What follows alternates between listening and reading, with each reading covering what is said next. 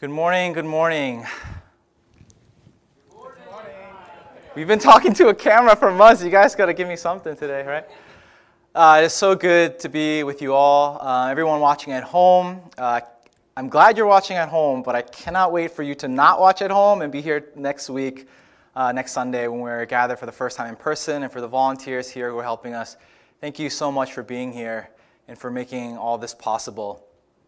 Um, I looked it up. The last time I spoke in front of actual human beings was December 1st, 2019. That was the last time I, I gave a sermon in front of people. And since then, my life changed like crazy. Y'all probably forget, but I went on sabbatical. Unji and I went to the Great Barrier Reef and swam with, you know, all these fish. Um, I had my appendix removed. Y'all remember how crazy my summer was? Uh, this COVID 19 thing happened, by the way. We got vaccinated, and then very recently, as many of you know, we welcomed our first baby into the world. Uh, so Judah is at home right now. So my life changed big time, as all of yours did as well. Those are the details of the changes of my life. I'm sure you have many. And I'm really excited to preach for the first time as a dad. I remember one of the, I forget what evening, but I looked deep into Unji's eyes. I was like, Unji, I, I feel like something's missing. Like, I really need a baby. And she was like, Oh, like, do you really want to be a ba- dad that badly? It's like, no. I'm running out of sermon illustrations. I need some content. Every preacher has the best material. And now, today, you're going to get the beginning, day one, of lots and lots of baby material for my sermons going forward. But certainly today, we have so much to catch up on in each other's lives and what's going on in the world and what's happened at Cornerstone, what's going to happen at Cornerstone for since March 2020 when we were at BFIT, and now we've changed two buildings. But today, as it feels like kind of the day one of a new era for our church, the, this new whatever we're entering into, this season, if you want to call it, I'm incredibly excited to share with all of you the most important words that were ever spoken in human history the most important words that were ever written down, and the most important words that we'll read and say as long as the earth and the universe exists. These words already have, for many of us, it's changed our eternity. It's completely changed your life. And for those of you who it hasn't done that yet, I pray and I look forward to that day when it does the same for you, as it has for millions, maybe actually billions of people that have walked this earth since God created it in the beginning. So, Cornerstone, here, John 3 16 through 21. For God so loved the world that he gave his one and only Son, that whoever believes in him shall not perish, but have eternal life. For God did not send his Son into the world to condemn the world, but to save the world through him. Whoever believes in him is not condemned, but whoever does not believe stands condemned already, because they have not believed in the name of God's one and only Son. See, this is the verdict. Light has come into the world, but people love darkness instead of light because their deeds were evil. Everyone who does evil hates the light and will not come into the light for fear that their deeds will be exposed. But whoever lives by the truth comes into the light, so they may be seen plainly that what they have done has been done in the sight of God. This is the word of the Lord. Thanks be to God. So, Cornerstone, uh, friends here at Kendall, those of you who are watching at home, my singular sermon point for today is really simple, but I urgently want you to hear it, to hold it dearly, to take it home with you, not just in these not just to listen in these 20, 30 minutes, but to take it home with you forever. And it's this that Jesus loves you. That's a singular point for today's message. Jesus loves you. See, this phrase, it's been, it's, it's the most important one that I could possibly say, but it's been mocked, uh, it's laughed at, it's caricatured. Um, people use it sarcastically and comically a lot, even in just like popular media. Uh, some of us Christians within the church were jaded by it, or maybe we don't really believe it all the time. It's lost its meaning. It's kind of all over the place. But I want to bring us back again as we kind of enter into this new era of our lives as individuals, our faith certainly, and then as a church, Jesus loves you. Let's bring it back to the center, to the heart. So I share this not with any authority or any power that I have, but straight from God's holy word. He loves you. So today I'm going to show you what God is doing in my life today um, through fatherhood, this journey of relearning this glorious truth for me. So that's where I'm at. I don't know where y'all are at in your lives, but I hope that whatever that is for you, and you know what that is for yourself personally, that you'll relearn or for the first time learn this truth that Jesus loves you exactly where you are at. For God so loved the world that he gave his one and only Son, that whoever believes in him shall not perish but have eternal life. For God did not send his Son into the world to condemn the world, but to save the world through him. See, these verses, they belong together. It's got to be stuck. I know most of us don't memorize it that way. Because uh, verse 16, you know, naturally it gets all the credit. It's the one that's the most memorized, most repeated, most put in calligraphy on like a mug or on like a kitchen cork board, probably like in Texas or somewhere. It's all over the place. And verse 16 gets all the credit, but don't forget about 17.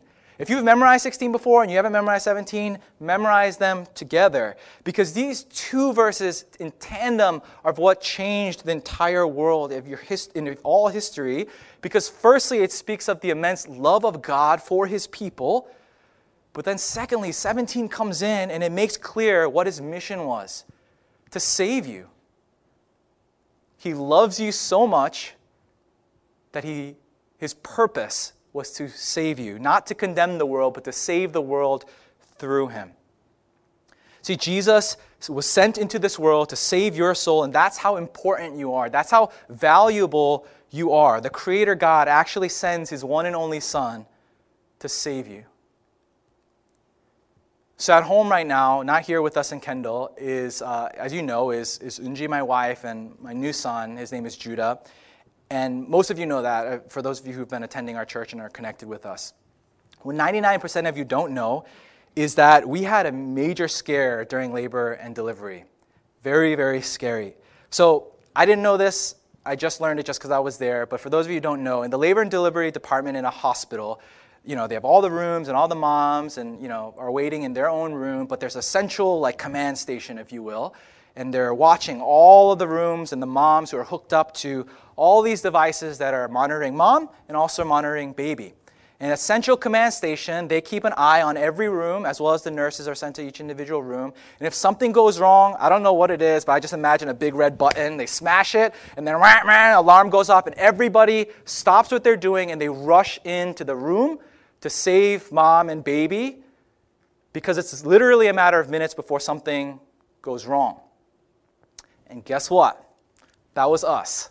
They sound the alarm, and I didn't know what was happening. I was like watching the NBA playoffs, kind of falling asleep, and they burst through the door, and like all of a sudden, seven, eight, maybe nine doctors and nurses barge in. They're kicking, they're like telling me to get the heck out of the way, move into a corner, and something's happening. Basically, Judah's heart rate had plummeted, and they called the anesthesiologist. Doctors are poking, poking their heads in. Do you need me? I'm on the floor.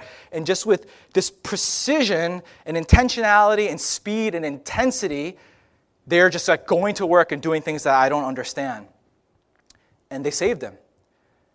See, Judah had not lived a single second outside of the womb. No human being, mom and dad, we have not touched him or seen his face to face. But because every human life is so incredibly precious, in that moment, it was like he was the most important person in the entire hospital. All the doctors and nurses, whatever they were doing at that moment, dropped their, what they were doing, including their time with other patients, literally ran into our room to save him because that's how valuable his life is. That's how valuable your life is. Do you understand how important you are? How precious and valuable you are? See, this rescue story is yours, except yours is much better than this one. Because God sent his only son in a rescue mission to save you. See, when Jesus speaks these words, you know, we, when we read, uh, For God so loved the world, he sent his one and only son. This isn't like demographic information. Jesus is not sharing, like, I'm an only child, by the way. The reason why he says one and only son, this is emphasizing the greatness of the act and the deed, emphasizing the immensity of the love, the extreme measures that he went to to go and to save you. This is an emergency mission where God just shows the greatest act of love because you are that important. You are that loved. And I feel like a lot of us either forget that or I don't think we necessarily struggle to know it, at least churched people. We know, that's probably why you're here. You probably wouldn't come to church if you didn't cognitively know that. I don't suppose majority of cornerstone people have that problem. But maybe the problem that a lot of us struggle with is believing it deep inside of us in our hearts of, heart of hearts that Jesus actually loves me. Because we think, we, we think a lot about the stuff that gets in the way of what would keep him from loving me. We, we're experts at thinking about that. My failures, shortcomings, mistakes, I'm guilty, all those kind of things. But, but let me show you something from this passage. There's something incredibly uh, just important about these two verses that, that we miss often is the use of the word world. It's very shocking that Jesus says, For God to love the world. He did not send his son to the world to condemn the world, but save the world through him. We miss it because when you and I, as 2021 Americans speaking English, when we hear world, we kind of think everyone. World means is synonymous with all. For God so loved all people. For God so loved everyone. And, and maybe there's a small element to that when John's writing, but I don't think that's really what he's saying. If we read the rest of John's gospel and then the letters that he leaves us at the end of the New Testament, John uses world here and there. And if you see when he uses it, he uses it in talking about something bad. Whenever he uses world, it's really negative. It's dark and evil and broken and sinful. He doesn't say world to be like everything, all things, everything on God's blue earth. When he says world, it's attached with evil. And even look at our passage, verse 19. This is the verdict. This is another time he uses world. Light has come into the world, but people love darkness because their deeds were evil. See, it's another example. World is not a good thing, it's not everybody. So, isn't it interesting that in the same world history shattering speech that that Jesus is explaining about the greatest love of sending his own, God sent his one and only Son at the same time, in the same passage, same speech. He talks about how terrible it is, the thing that he supposedly loves, how evil and rotten and fallen and broken this thing is. And so, what about me and you? How could God really love me if I'm that flawed of a human being? So I'd like to share with you one of the most memorable moments I've had as a dad so far. And you guys know me. It's not going to be when I, you know, you know, met him. It's going to be the good stuff. You know what I'm saying? So in the second week of Judah's life, like I was still on paternity leave, right? And by then, you're just so tired that you know when you're so tired that you feel like you have no organs, like you're hollow and you're just like kind of dead inside. So that's where I'm at. So just to get you in the picture, and Unji and I are switching, taking turns overnight with feeding. So you go, I go, every three, whatever, two hours. And so, you know, he, he cries, and I know it's my turn, so I like scurry awake. I check my phone. It's somewhere around 4 a.m. I pick him up to go downstairs and do the whole routine change the diaper, feed him, burp him, put him down, and wash and rinse and repeat, right? And so I'm struggling. My eyes are all crusty but I find my way downstairs and I begin the process. I put him down on the changing table and open up the diaper. And what I see inside makes me feel like a porta potty at Burning Man was probably cleaner than what my son had created. And it's just explosive poop like everywhere. Now, I've never seen something like this before, so when I hear everywhere, I think like all here, but it was everywhere, right? Like up in his belly button crevice, all like like caked on his weenie peenie, you know, like all over his balls, like everywhere, like all over the place. It ruined his onesie, it stained all up his body, on the swaddle, like poop, all around. You get the point. And so I'm trying to change his diaper, but you know, I'm a noob. I mean, I'm still a noob, but at that point, I'm definitely a noob. And babies, they don't like getting their diapers changed. So he's screaming and he's flailing his arms and he's kicking Right? It's like he's like on a scooter. He's like constantly kicking, but with every kick, it's going into his own mess.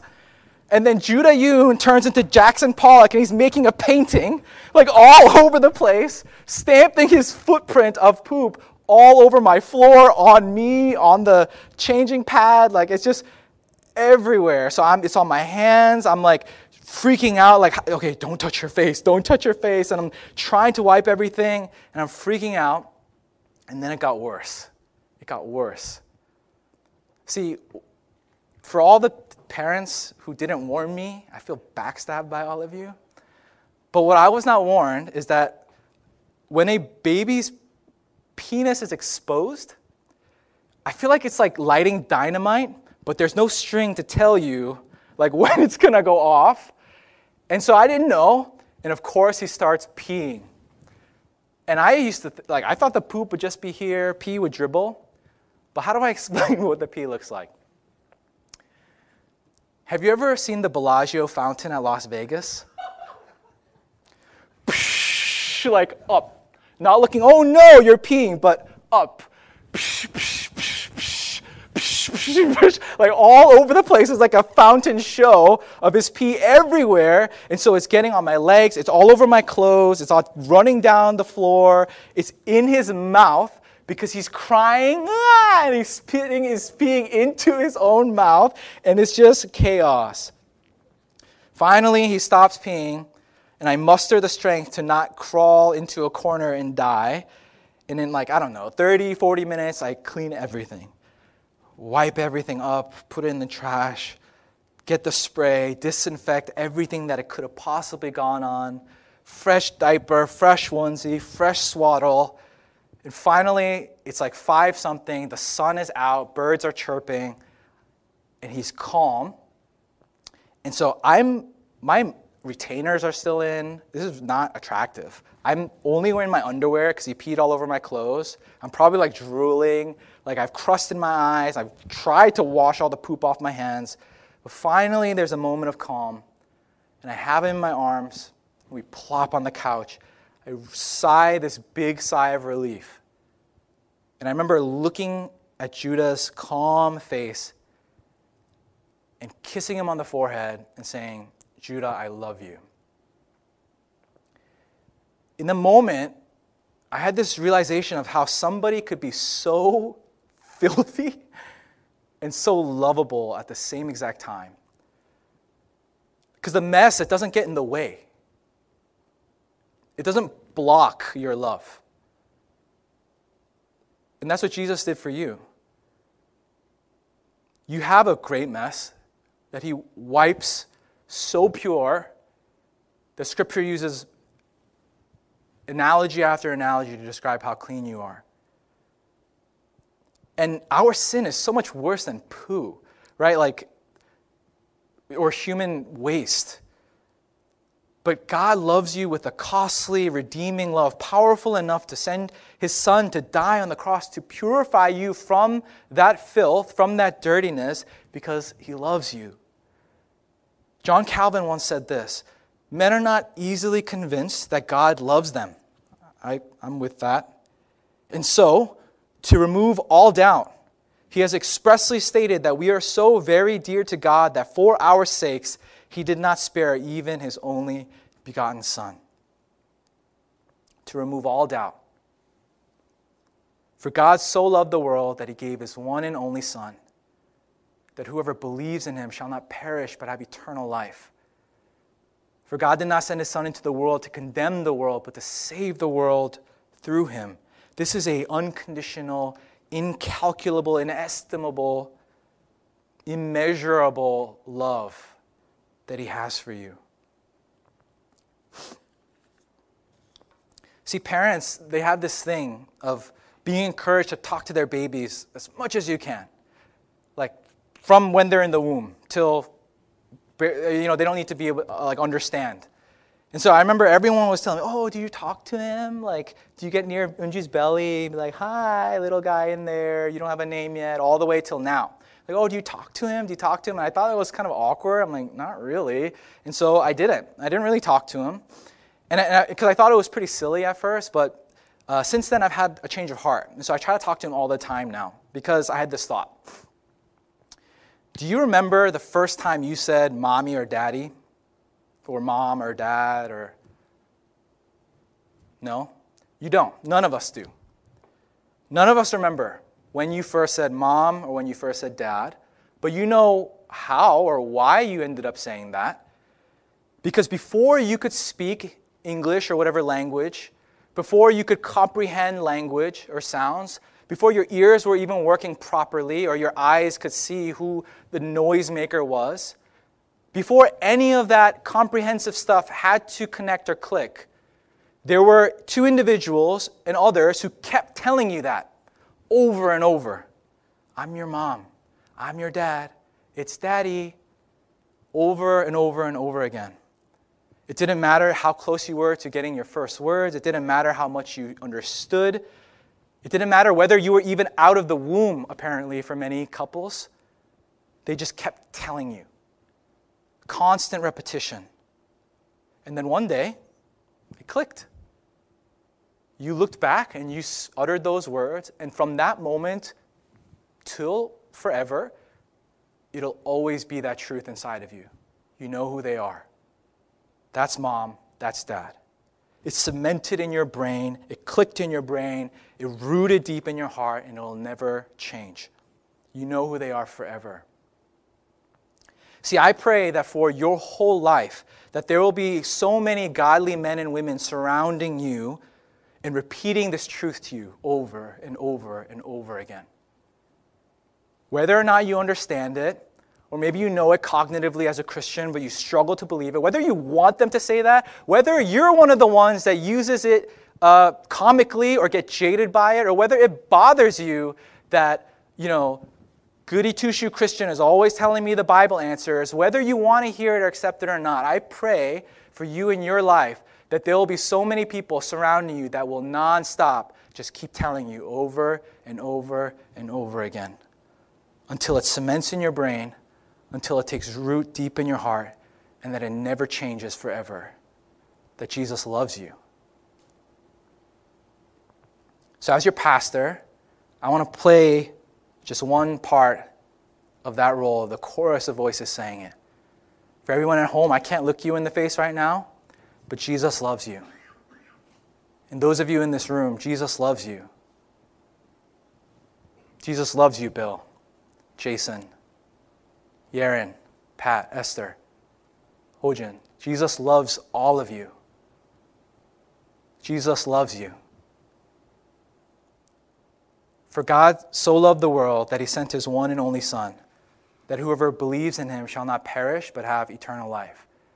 For God did not send his Son into the world to condemn the world, but to save the world through him. Let's pray together.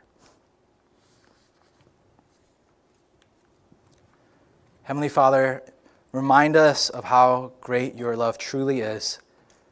Let it take deep, permanent root inside of our hearts. And would you bear great fruit for all of our lives through this life changing, eternity altering truth that you loved us enough to save us. Remind us of it when we don't remember or when we push it away when we find it hard to believe. Remind us of it when we feel like our sin gets in the way, when we feel like we're unlovable or that it couldn't be true. Surround us with many voices and with your holy word as a symphony, a chorus just singing about us that Jesus loves you. Thank you for how good you are to us. And we pray this one prayer and response that we would love you in return for all our days. We pray in Jesus' name.